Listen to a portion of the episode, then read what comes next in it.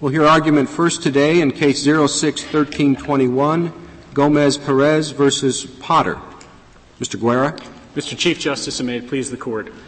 The government claims in this case that Congress decided to treat retaliation against federal workers who complain of age discrimination differently than every other species of retaliatory conduct. That for age-based retaliation alone, Congress created a four-part patchwork scheme in which a small cadre of federal employees uh, have a full judicial remedy, but tens of thousands of others who suffer retaliatory conduct have absolutely no remedies at all.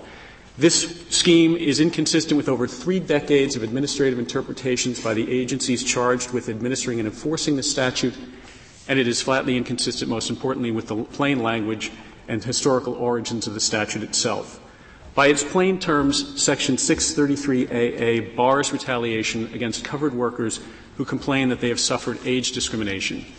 Such retaliation is directed at persons uh, at over age Excuse me, by its, by its plain terms? Y- yes, Justice Scalia. Re- because re- read it, read it to me, would you? Uh, the provision is all personnel actions shall be made uh, affecting covered employees shall be made free from any discrimination based on age. Is retaliation discrimination based on age? I, I, I mean, I can see your argument that it, you know it, it ought to be covered, but to say that the plain language covers it. I mean, that's extraordinary. It, it, the plain language doesn't cover it.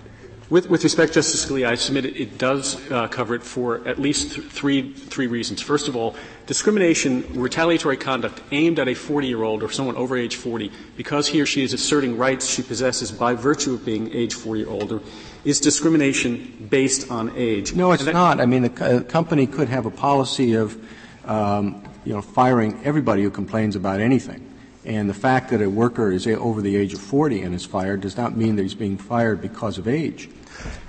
Mr. Chief Justice, the issue in this case is whether plaintiff is entitled to allege and ultimately prove that she was she suffered adverse personnel actions because she complained of age discrimination. It may be that in some that in a certain case uh, the, the employer could demonstrate that in fact the retaliatory conduct was not triggered by the nature of the complaint. And in fact there have been Title VII cases where the courts have found that it was the manner in which a complaint was lodged, that there was, there was false statements or it was too inflammatory.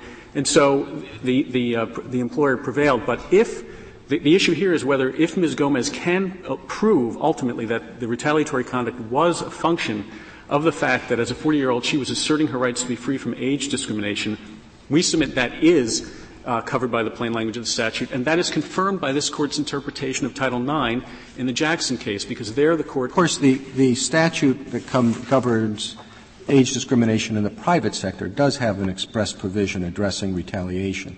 The one that governs federal employees does not. And that's the government's main argument. It's expressed in the private sector, it's not there in the public sector, and so you shouldn't imply one. What, what's your answer to that? Uh, uh Mr. Chief Justice, three responses to that. First of all, as this court explained in Jackson itself, it's improper to, to uh, narrow the scope of a standalone general discrimination ban that does not identify any discriminatory practices based on a comparison with an enumeration ban that sets forth a detailed series of prohibitions. And that's precisely the comparison that the court rejected in Jackson and, and the government is asking the court to draw here. In Jackson, it was in a different statute. Here it's in the same statute. Surely that makes a big difference. It, it doesn't in this case, uh, Justice Scalia, for two reasons. First of all, um, subsection F of the of Section 633A effectively deems the private sector and federal sector provisions of the Age Act to be the, the functional equivalents of two separate statutes. So I think that distinction is refuted by that provision. But more fundamentally, the government's argument would be. I, am not, not familiar with that provision. What, what does that provision say? That is the provision that the government um, cites uh, in its brief, and it provides that Any personnel action of any department, agency, or other entity referred to in subsection A of this section shall not be subject to or affected by any provision of this chapter other than the provisions of section 631B of this title. And the, the government's position is that that provision makes these statutory schemes utterly distinct from one another. Well, it, no, I mean they're, they're all in the same in the same statute, and what that provision says is that just because we give certain relief in in the portion applicable to private discrimination, does not mean that we give that relief in the section applicable to government discrimination, where it is explicitly withheld. Can't be explicitly withheld. Where it is withheld, although it's explicitly included for private discrimination. I, I think that's the only sensible way to read that provision. It, it, it, surely doesn't make two statutes out of, out of one. It is simply one statute. Justice Scalia, if, if, if, I may, two points. One is it's clear that the scope of the language of 633AA is broader in its own right than 623A, which is the, or 620 and 6, 623A and 623D operate in conjunction with each other. So we know that, this, that the standalone prohibition in the uh, federal sector side is intended to be broader than the, the uh, discrimination ban of 623A. So it's not anomalous at all to conclude that it, because it sweeps more broadly and because it's not limited by any other provision that operates in conjunction with it, that there's no basis for drawing a negative. Well, why would Congress have taken this drafting approach? The private sector provisions were already in existence when it made the statute applicable to federal workers, and there was a specific provision uh, prohibiting uh, retaliation in the private sector. If Congress wanted to carry that over to the federal sector, why wouldn't they have either copied that or incorporated it. And they, they did neither. And in fact, they enacted a provision that says that the, private sector provisions are not incorporated unless they're specifically noted. And this isn't one of the ones that's noted. Justice Alito, um, if I the second point I was going to uh, address to uh, Justice Scalia, I think answers this, this point. Congress did the exact same thing in Title VII two years earlier.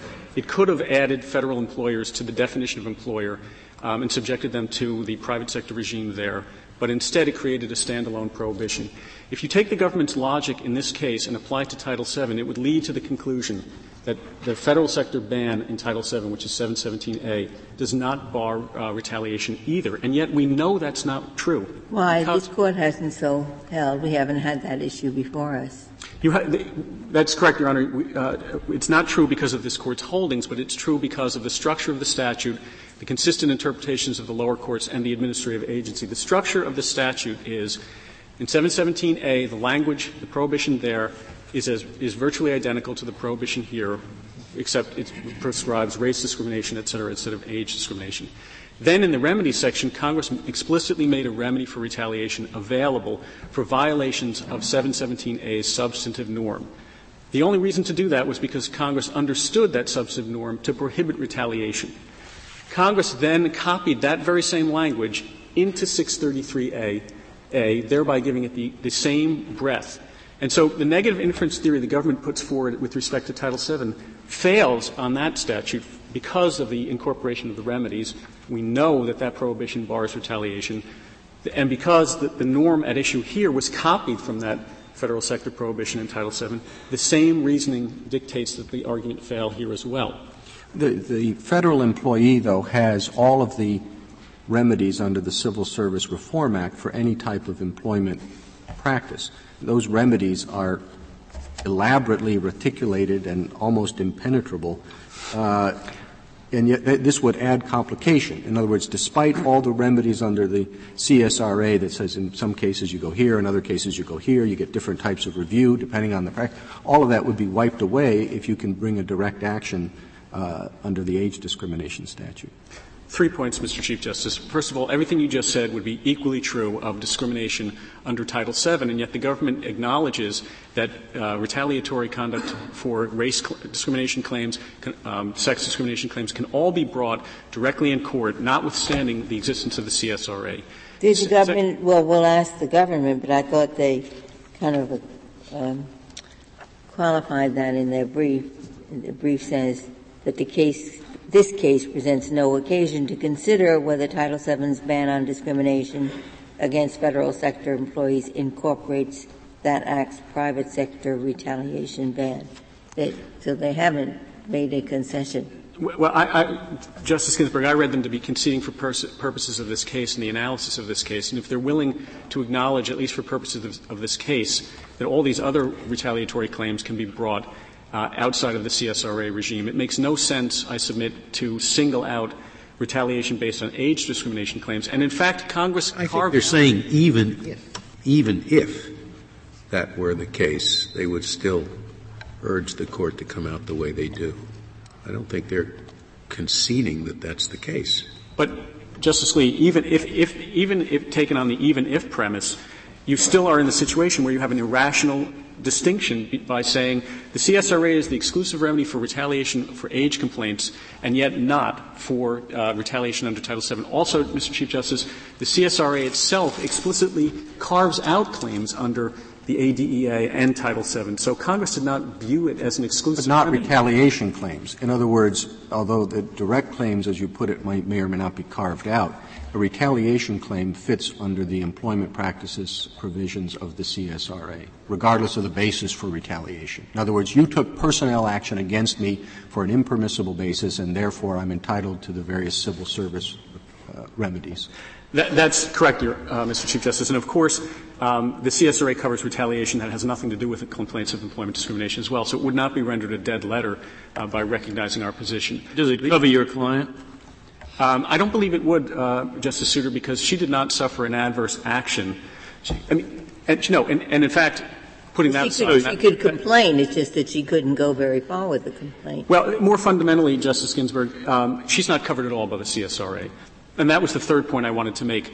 The CSRA excludes thousands of employees. Um, but it does that for a reason. We have a lot of cases in the uh, federal circuit and the D.C. circuit that addresses a lot of these problems say that when the CSRA excludes certain types of claims of employees, they do it for a reason. In other words, it's not simply that they didn't cover them or inadvertence, but they make a decision that the remedies that they've provided don't apply in a particular case. And to say that those people who are excluded under the CSRA nonetheless have remedies for employment practices seems to me to undermine that, uh, uh, that judgment.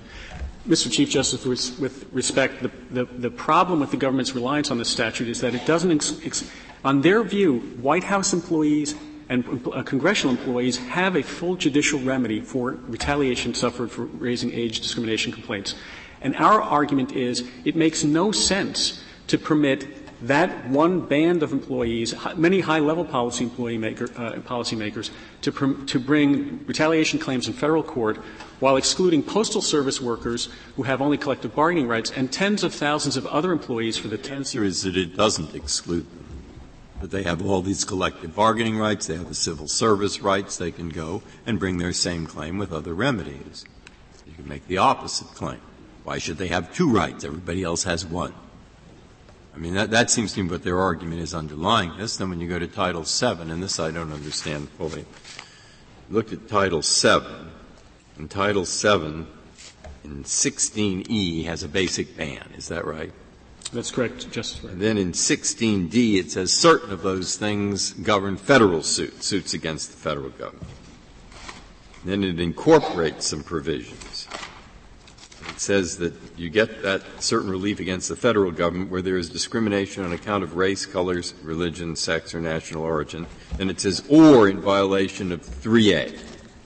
And then 3A refers to retaliation. So it looks like Title VII does give you a remedy in 3A for retaliation, and it's rather specific, and that suggests that those other words don't pick up retaliation. It's rather that specific thing. Now, what have I missed? Justice Breyer, uh, the, you are right to focus on these remedies, but the, remedies themselves are not incorporated as substantive bans. They are simply remedies. And the, our, our point is, by making a retaliation remedy available for a violation of the, the ban that you identified in subsection 717A, Congress necessarily understood that substantive ban in 717A to prohibit retaliation. Otherwise, there would be no reason to provide a remedy for retaliation as one of the remedies for a violation of You could say that, but you could also say, well, look, here in Title VII, Congress has some words, and these words give you a specific, if you're a federal employee, uh, and uh, somebody's retaliating against you because you went and complained about race or something, just read those words. You can bring a lawsuit.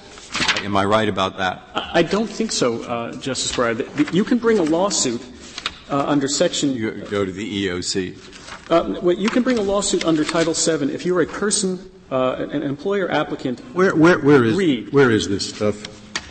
Uh, where is this text that we're talking about? I apologize, Justice Scalia. It is not. Not in your brief. Not it's not in the appendix. We, we, I don't know what you're talking about.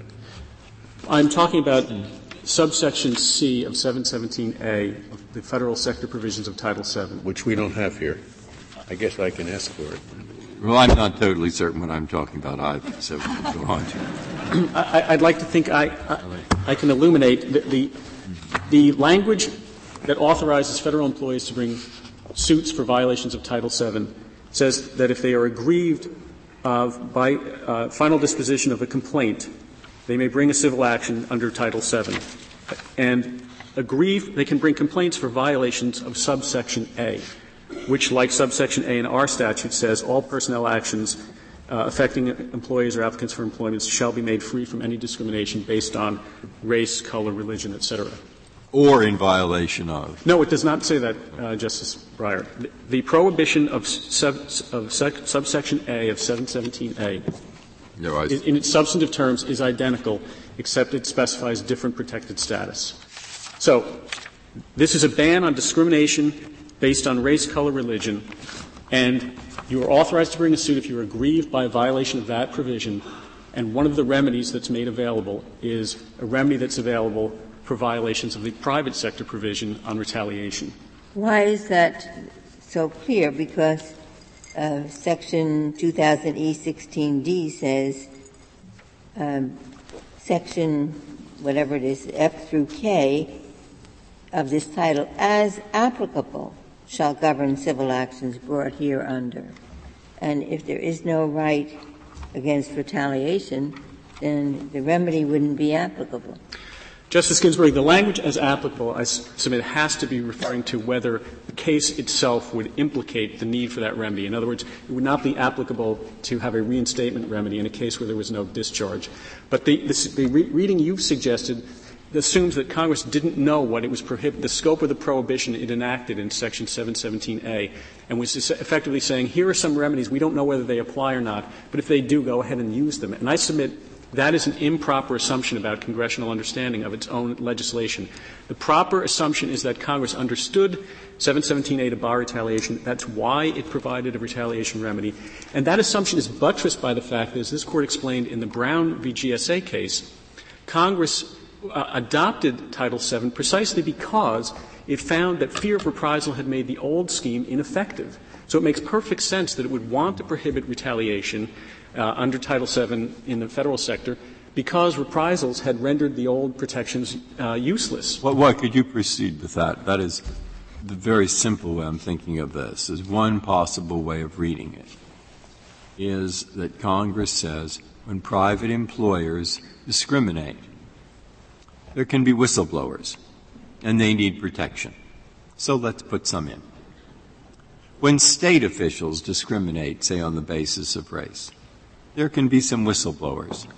Maybe they protect them in some states, maybe they don't and protect them in others. We better put some in. When federal government officials discriminate against on the basis of race, whistleblowers should be protected. But we have a whole system here to protect them.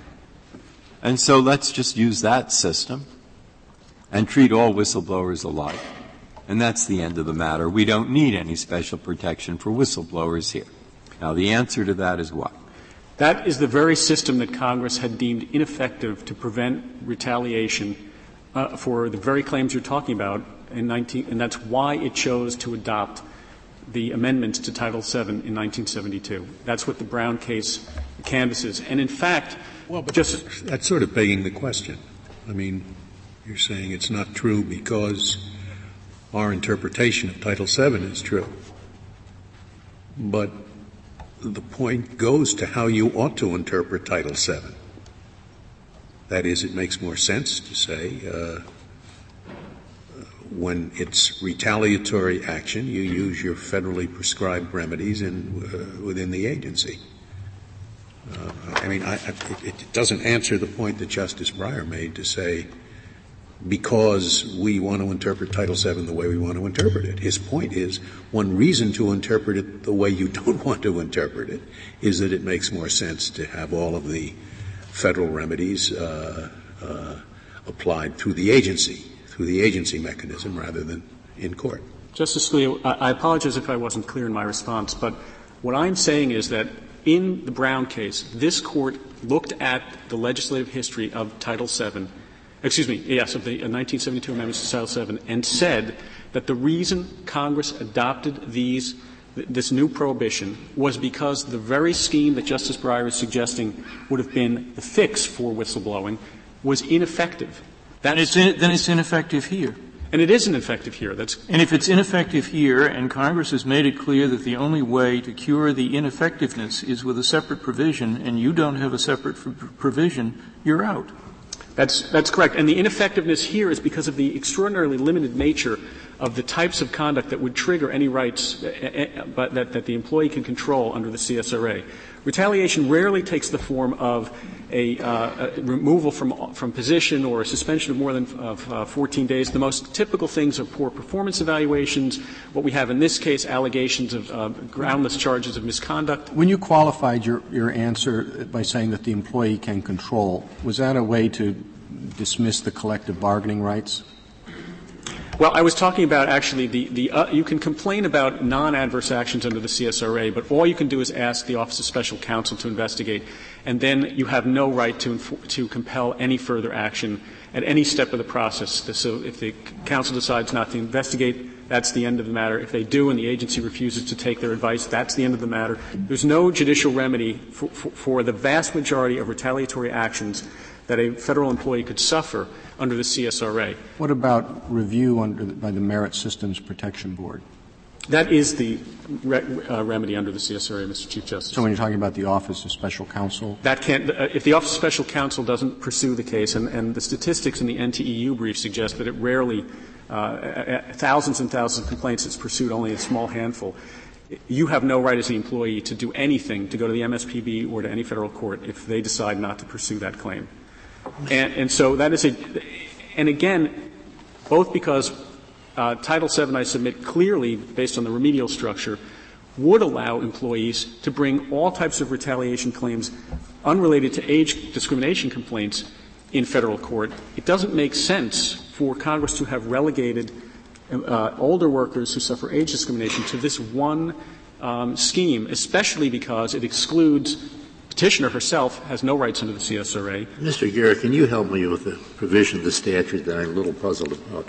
Am I correct in believing that Section 2000E16, which is the provision under Title 42 USC, I'm using the code number, that that is the provision that makes the federal government liable for retaliation on, uh, based on sex and race?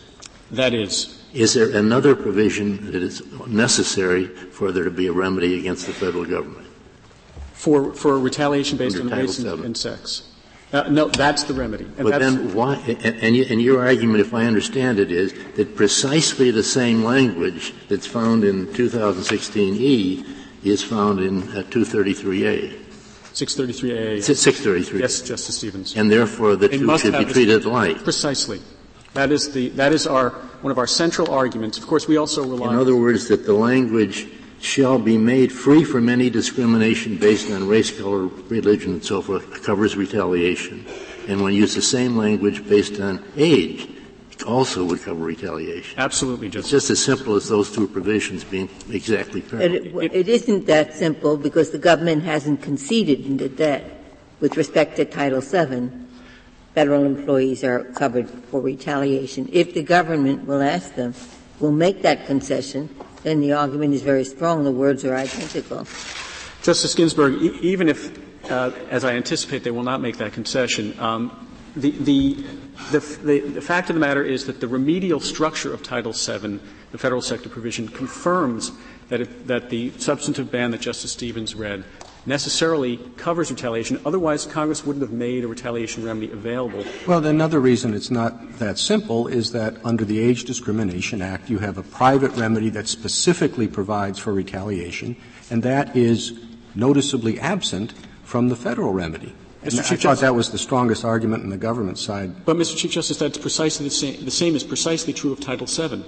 Section 704A of Title VII is the analog to 623D in our case. I thought there was a more express incorporation in Title VII of the private anti-retaliation remedy, and you don't have that in this case.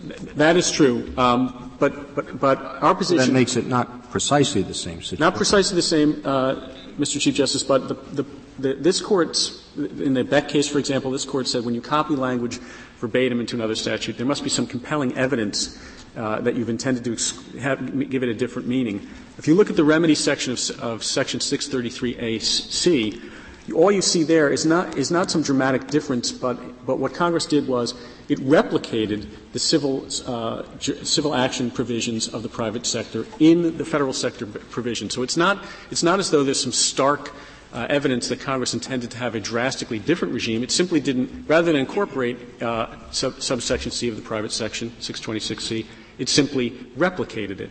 I would like to reserve the balance of my time. Thank you, counsel.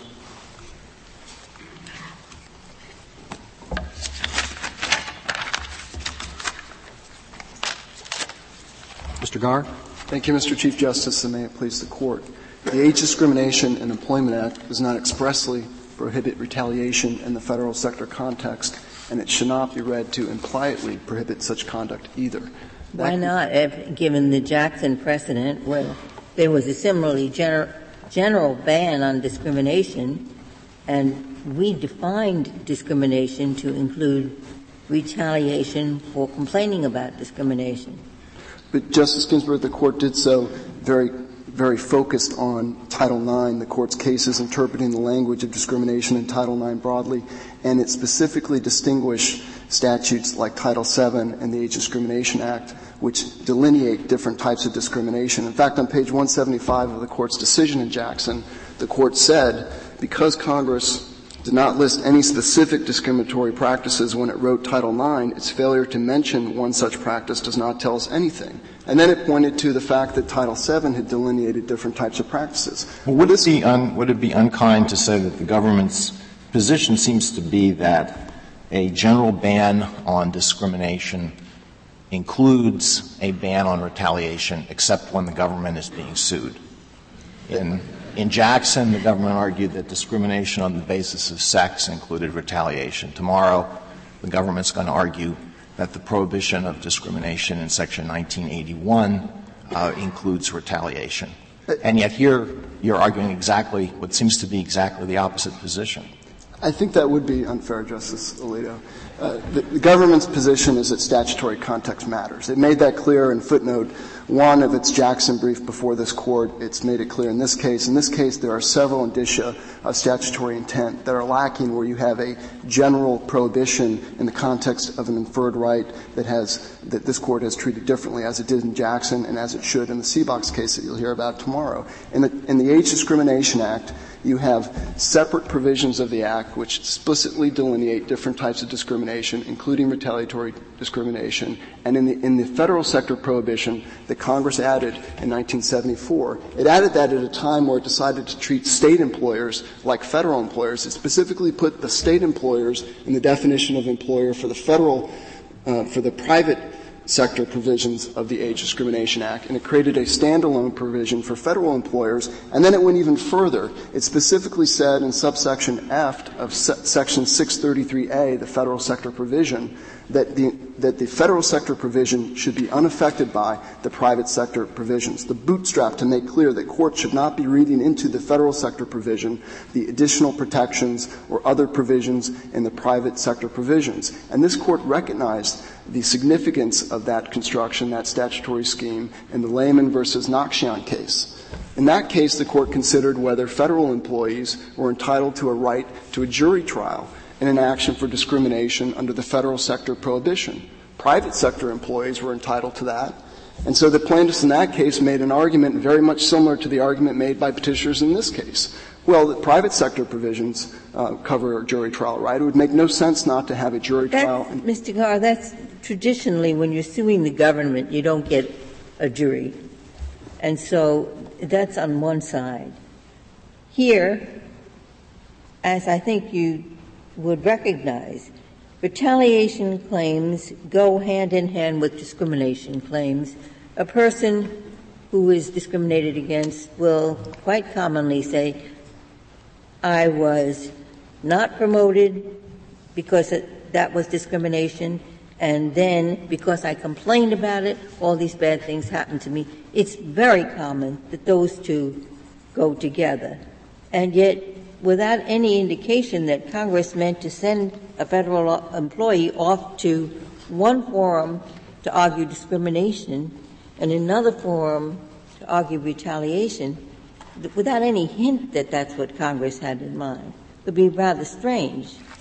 Well, let, let, me try to answer that question, Justice Ginsburg, but I just want to make one final point on Lehman and the statutory construction in that case. The court specifically said on page 162 of its decision that because Congress demonstrated that it knew how to provide a statutory right to a jury trial when it wished to do so elsewhere in the very legislation cited, but in section 633A, it explicitly failed to do so. And it said that that was the conclusive point of statutory construction in that case. So we do think the Lehman case is very on point here. With respect to the general notion that it's uncommon uh, to provide, not to provide an anti-retaliation right where you do have an underlying anti-discrimination prohibition. Certainly we would agree with you that it is uncommon, but we don't think that it is absurd. It's certainly not absurd where Congress was aware that there was a separate set of protections available to federal workers. Well, you see, if, uh, if I recognize it's not absurd, but if there is ambiguity, and one interpretation is, well, that's in every other context, retaliation goes together with discrimination why would Congress leave out this one category of persons, especially when it might have said, well, the Supreme Court says discrimination includes retaliation. Well, we know that Congress in the Civil Service Reform Act, as the Chief Justice noted, we know that it didn't think that additional uh, anti-retaliation protections were, were necessary for some federal employees. So the fact that Congress wouldn't have a separate anti-retaliation anti-retaliation right in some situation in, in, itself is not unprecedented. We do think the statute has several indicia that make clear that Congress did not intend to provide an anti-retaliation right here. Not only the contrast between the private sector and the federal sector prohibitions, but look at what Congress expressed in section 633A. In at least three respects, this is materially unlike the typical anti-retaliation right. Can you say what the government's position is on Title VII, whether there's a, a, retaliation remedy against the federal government? We, as we make clear in our brief, we have not conceded that. Um, Justice Alito, we don't think it's necessary for the court to decide what is the, case. What is the government's position? What does, for example, EEOC or whoever passes on these complaints, what is the government's position in practice with respect to a federal employee who complains, A, I was discriminated against because of my race, and then they retaliated against me for complaining. I, th- I think in, in practice, uh, Your Honor, we have not challenged the interpretation of the federal courts that have found that Title VII does incorporate an anti-retaliation right, but, but there are Has any least, federal court found otherwise? Um, I'm not aware of a circuit court that has gone the other way on Title VII. Certainly, the Age Discrimination Act is different. First Circuit, in this case, explicitly recognized that the textual differences between Title VII and the Age Act call for a different result. And there are at least two differences that we do think call for a different result under the Age Act. The first is the fact that whereas Title VII expressly incorporates the private sector provisions of the Act, and by reference, the anti-retaliation provision of the Act. So you the, agree, then you agree with Mr. Guerra about the meaning of what were those words um, as applicable? Well, this court actually has interpreted the, that phrase as applicable in a case called Chandler versus Roudebush. It wasn't cited in the brief, but it is directly responsive to that question, and it's uh, the cite there is 425 U.S. 4, uh, 840. And in that case, the court um, said that the as applicable language just means that there are certain provisions of the private sector remedies that are inherently incompatible in the federal sector context, and it pointed to the provisions in the private sector part of Title VII that allow the EEOC or the Attorney General to intervene in a private action to take over the suit. So the, the as applicable um, doesn't undermine the express incorporation of the private sector remedies as to anti-retaliation. And that, that's, a, that's a critical difference between Title VII and the Age Act. The Age Act not only does not include that express incorporation, it goes in just the opposite direction, and Congress went out of its way to say, don't import the private sector provisions. It did that in, in Section uh, 633 AF. Don't incorporate those provisions, and that's what this court recognized. Do we know what case. Congress had in mind when it said don't incorporate private sector? Well, this court the in the explanation for that section. Uh, I, I, I don't think there's any legislative history on point. The petitioners argue that it meant don't incorporate the more restrictive features, but that argument is directly contradicted by this court's decision in Lehman, where it pointed to section, subsection F of that provision is a reason not to import in the jury trial right that was recognized for private sector employees. The, the other way. Do you agree with your friend that this employee has no remedy under the Civil Service Reform Act? Yes, she's a non-preference eligible employee of the Postal Service. That means that she has to pursue her remedies under the collective bargaining arrangement, which gives her a remedy um, to complain about reprisal. And it means that the union representative would present that grievance on her behalf. But it also means that if for some reason she felt that her uh, her right of her obligation of fair representation was not carried through, she could go to court and complain about that. This court, in a case called Bowen versus United States Postal Service, recognized that employees who don't get fair representation can go into court and complain about that. What so she is get, protected. What could she get by way of remedy? I mean, you recognize that this employee is not covered by the Civil Service Act, but does have collective bargaining rights. Suppose there is a finding of reprisal in that forum.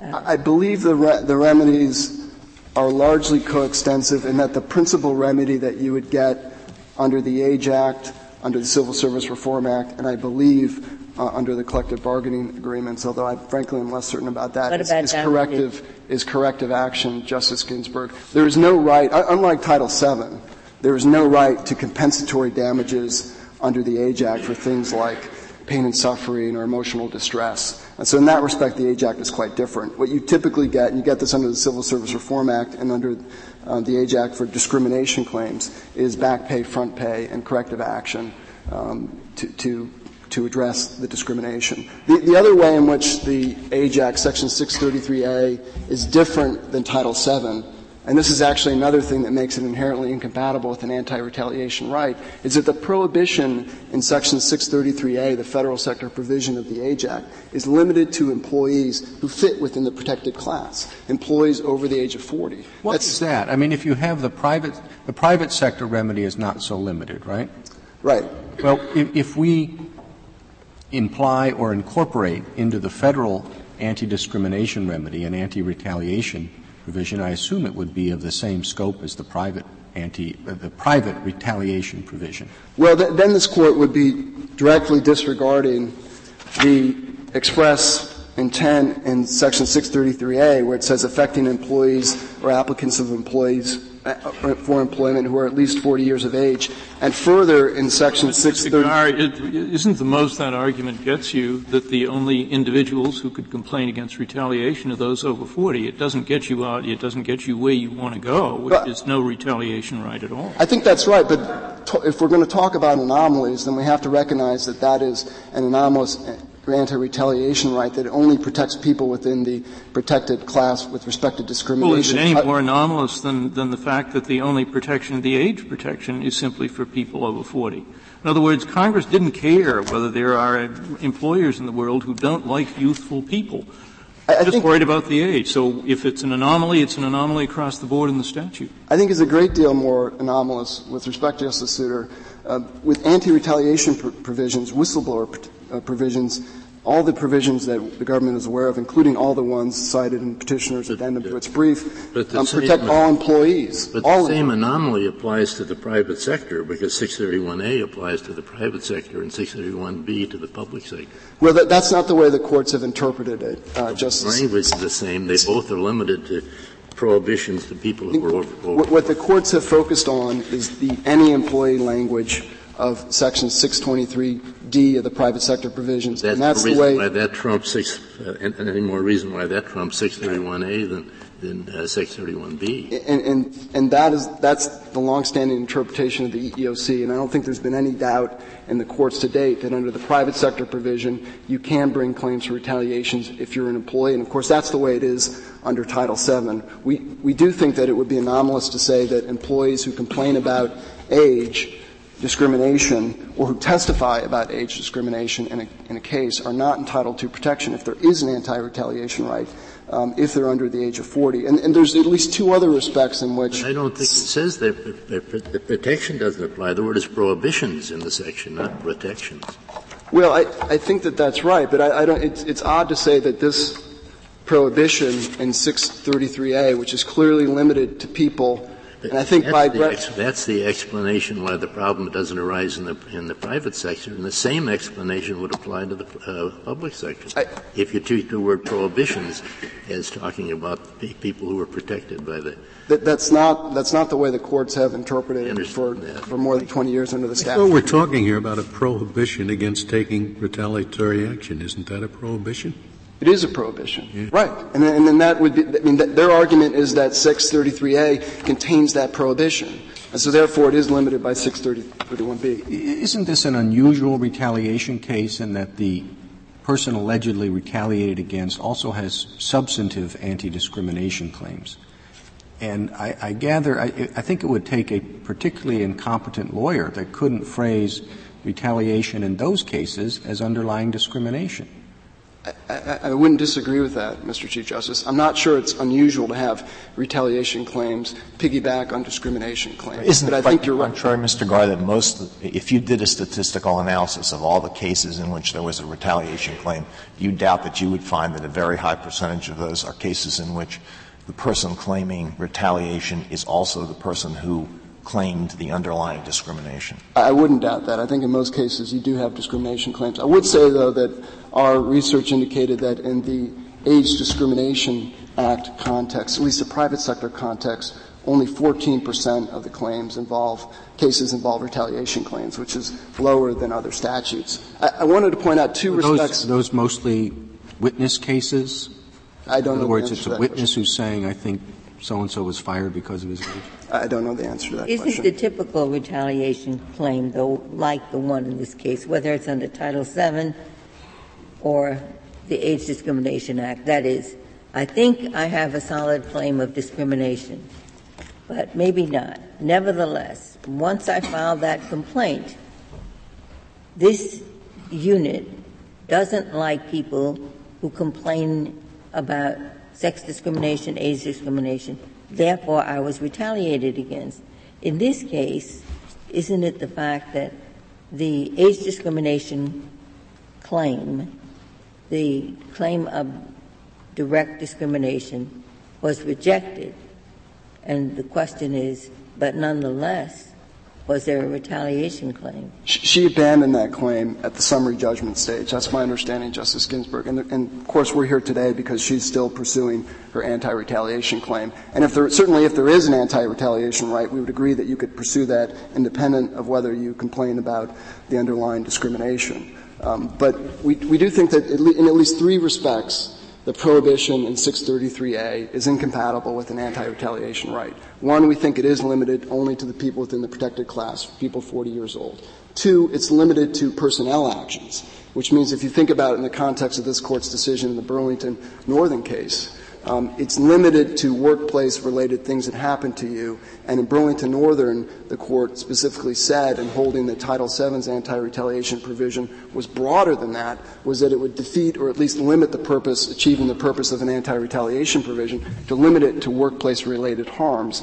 And then third, of course, the discrimination that's expressed in Section 633 is discrimination based on age, not discrimination based on conduct, the conduct of complaining about uh, or exercising your rights uh, under federal law. And that, that, that. Well, now that does bring up Justice Alito's point. I mean, tomorrow you're going to argue the exact opposite, right?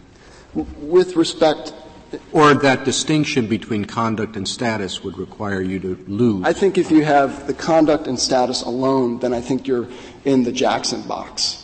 Um, but where you've got the three indicia that you have here, which indicate that this provision is incompatible with the typical anti-retaliation provision, and you couple that with the other indicia of statutory intent that you have, the competing schemes in the statute between private sector where Congress specifically delineated an anti-retaliation right, the fact that it didn't delineate that right in the federal sector scheme, the evolution of the statute where you have Congress specifically deciding not to put in federal employers with private employers as it did for states, having a separate provision, and, and, and the distinctions between 633A and 623 of the Act. 623 of the Act is the main private sector um, prohibition. 633A, the federal sector provision, doesn't have all the other types of practices that are prohibited by 623. For example, pensions. Pensions are specifically addressed by 623. Congress didn't address that in 633A of this Act. It presumably understood that it either would address it through other means or there were other protections out there. Same, we think, with respect to retaliation. Congress knew how to express an anti-retaliation right. It did so explicitly in the private sector provisions of the Act. And that language which you find in 623D of the Act is simply completely absent in 633A of the Act. Do you think it's plausible that Congress intended to treat the issue of retaliation in the federal sector differently under the various uh, federal anti-discrimination statutes?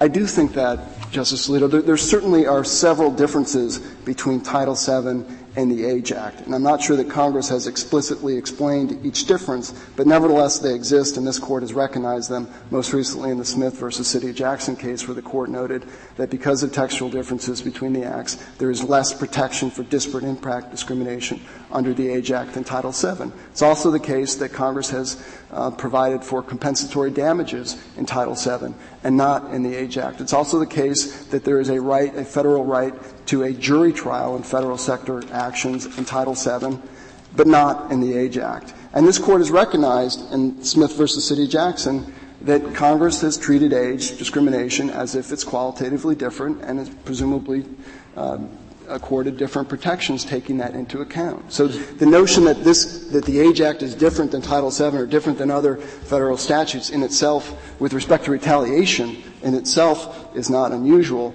And it's especially not unusual when you take into account that there is this backstop protection Mr. Con- Garre, can I go back to the 40 year point again for a moment? Is it your reading of 631A, the private sector section, that says the prohibitions in this chapter shall be limited to individuals who are at least 40 years of age, that it's correctly read as the prohibitions in this chapter, except those contained in 623A, shall be limited. That's the way you read it.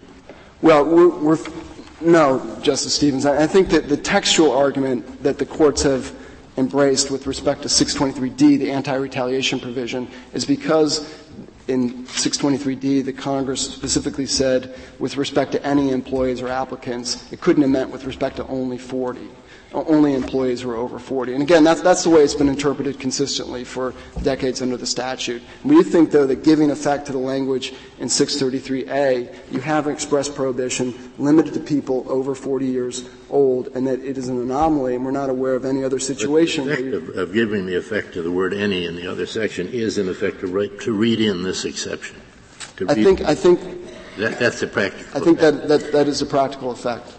Um, this court has recognized in, Bush, in the Bush versus Lucas case, which dealt with the question of whether to infer a retaliation remedy for constitutional claims by federal employees, uh, that federal employment practices present different questions. It's an area in which this court uniquely defers to the policy judgments of Congress, recognizing that, that Congress has uh, greater resources to police federal employment, that there are a number of balances that have to be struck between government efficiency and the rights of federal employees. Say, am, am, I, am I right now in thinking just as a matter of practice, where there's retaliation, a claim of retaliation in respect to race discrimination, federal government, that the person making that claim can go to the EEOC and then to court? That's right. That, that's as a matter Same of practice. thing in respect to age, they can't. And what they have to do is they go through the civil service system or the collective bargaining agreement. Well, what would happen if you had a, a, an employee alleging discrimination on the basis of age and retaliation? That would be a so-called mixed complaint. They could bring that to the. No, no, I'm not. What they do is their claim is a retaliation claim. If it's purely a retaliation yes. claim, they'd have to bring it under the protections afforded by the Civil Service Reform Act. And now, do you have two things? A, do you have any evidence one way or the other that one of these two systems, the civil service plus collective bargaining on the one hand, or EEOC plus the court on the other, works better, works the same, works worse?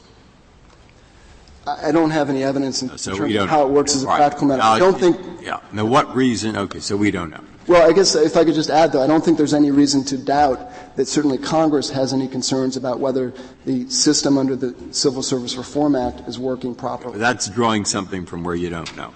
Okay. So that's fair enough. But, but is there any, what is the best reason, in your opinion, that Congress would have wanted to make this distinction? What, what, are, what are the best two or three reasons if you were just starting with a blank slate? Why, why would Congress have wanted to send the one to the one route and the other to the other route? Uh, my assumption is that Congress felt that the backstops protections that were available for federal workers at the time it passed the Age Discrimination Act and that were subsequently codified by Congress, Congress in the Civil Service Reform Act were appropriate for people who complain about age. As, as I mentioned earlier, for the people who complained about race. I don't know that Congress didn't tell us the answer to that. All right, but I'm asking you, and if you were sitting there writing it, my my thought, the conclusion that I would reach from what you're saying is you can't think of any reason why you'd treat. Well, I, I think the reason would be is that Congress viewed age discrimination as materially different than other types of discrimination, and that either it felt that the risk of retaliation wasn't as great, or that the protections that it didn't need to add protections. And as I mentioned, why would it have thought that? And in other words, yes, I can understand why you say if, if you're going to put a rational gloss on it, that must be what they were thinking. But why would they think such a thing? Uh, Your Honor, again, Congress didn't say, I'm not, I think you can make the same argument with respect to why it gave federal employees a jury trial right under Title VII, but not under the Age Act, why it gave federal employees compensatory damages under Title VII, but not under the Age Act. Mr. Garre, I just want to make sure I understood something you said before rather fleetingly. One is one could imagine a claim just for reprisal, but you called something a mixed claim if you're suing as she started out to sue right. for both. So if you're suing for both, on your theory, you still must split, split, them up. You cannot bring the reprisal claim together with the discrimination claim. No, you can't bring them together. What you would do is you'd bring a discrimination claim under the Age Act, and you'd bring a, a reprisal claim under the Civil Service But there's a different administrative mechanism. You can bring them both together before the Merit Systems Protection Board if you're. Oh, oh, but how about court? Oh, in the, in the, what would happen there is you would have your proceeding in the Merit Systems Protection Board, which would decide the discrimination claim, and the retaliation claim. At that point, the employee could decide to go to the EEOC to try to um, fight on discrimination, or the employee could go to federal court. And in federal court, he would get de novo trial on his on his discrimination claim but then and record you review. You'd be putting everything under the civil service umbrella and nothing under the. Uh, no, I don't think so. And it's, it's not different. There, there's several types of mixed claims that can be brought in this fashion. Once you get to federal court on your Age Act discrimination claim, you get a trial de novo on that claim. You just only get record review of the Civil Service Reform Act claim because that's what Congress deemed appropriate. But if it isn't uh, amount to an adverse action, under the Civil Service Act. If it doesn't amount to an adverse action, then you have to go the route that Congress thought appropriate for things that and you wouldn't amount get to an adverse action. Um, well, you would have you would it would be investigated by the Office of Special yes, but Counsel. it would not be within your control. It would be up to the. It would not, and that's what Congress deemed appropriate for those types of actions. But it seems to me, Mr. Garre, that following up on Justice Breyer's question about what's the reason for it, the most striking thing to me is that Congress used precisely the same language in the two sections. All personnel actions shall be made free from any discrimination based on race, color, and so forth. That clearly includes retaliation but all personnel actions shall be made free from discrimination on account of uh, age does not include retaliation. It seems to be rather anomalous. That there are at least two material textual differences between Title VII and, and the ADA and the Age Act. The first is that the Title section, Title but VII. in the key section uh, describing the prohibition, the language is exactly the same. Well, to understand the meaning of that section, you have to understand the meaning of the whole section itself including its express incorporation. And second, are, are we going to have to decide the Title VII question in this case? We uh, uh, don't even have the materials in front of us. They haven't even been put in the appendix to the briefs. And in, in, in order to decide this case, we're going to have to decide uh, a Title VII case that hasn't even been presented? The court does not have to decide it. Also, I would have thought the answer to Justice Breyer's question would be this is an unusual situation where you have the employer writing the law about what the employees can do. Um, and Congress realized, perhaps unlike the situation in Title VII, everybody over 40 would be covered, and every time somebody over 40 was fired or disciplined or didn't get a raise, they could claim that it was age discrimination. And Congress decided that they, as the employer, didn't want to face that disturbance, particularly since they have the Civil Service uh, Reform Act uh, already. I think that that's right. Mr. Chief Justice, and I, and I, think this court recognized similar considerations in Bush, Bush versus. Was it, there was something that was said about this, this, that doesn't apply to congressional employees or White House employees that they would have a claim of retaliation. Well, and that's because Congress gave them one, and this is a significant point. so why point. would Congress say when you when it's Congress that's doing the reprisal, we're going to give you a, a, a suit, but not if some other. I think, at least with respect to congressional employees, I'm not sure that they would have been protected by the Civil Service Reform Act protections that existed for executive agency employees. But, but look at the statutes, and we cite them at, at page 36, note 10 of our brief. And those two statutes, Congress used the same substantive prohibition that is in section 633A all personnel actions affecting these employees shall be made free from discrimination based on age. But they explicitly included separate anti-retaliation provision, which again, this, that's a subsequent statute, but that's again, that's another indication that Congress doesn't think that this kind of general prohibition in section 633A covers discrimination. When it wants to cover re- retaliation, it passes an express anti-retaliation provision. Thank you. Thank you, Mr. Garre. Uh, Mr. Guerra, you have four minutes remaining. Thank you, Mr. Chief Justice. Uh, I'd like to make three points First, I want to emphasize the practical reality that there are thousands of employees who have no remedies under any of the schemes we're talking about. Employees of TVA, employees of the General Accounting Office, uh, these uh, employees of the Transportation Security Administration, they have no collective bargaining remedy, no CSR remedy, and according to the government, no remedy under the ADEA. Justice Ginsburg on Title VII, uh, not only has the government failed to challenge the lower court, consistent lower court interpretations, the EEOC's interpretation of this provision is that it bars retaliation in the Title VII con- uh, sector, uh, the Title VII bans. And so when you excuse me, would you clarify your earlier statement? These people have no remedies just for retaliation. They do have remedies for the age discrimination, but not for retaliation. They have no remedies for retaliation under. Uh, but they have remedies for age discrimination. They, they do, Justice Scalia. But my the point is, okay. the argument is that it makes no sense to leave some people to give some people remedies under one scheme and leave some uh, congressional employees getting full remedial relief people under the CSRA getting a limited remedial relief, others getting remedies under the collective bargaining rights, and thousands of others have no remedies.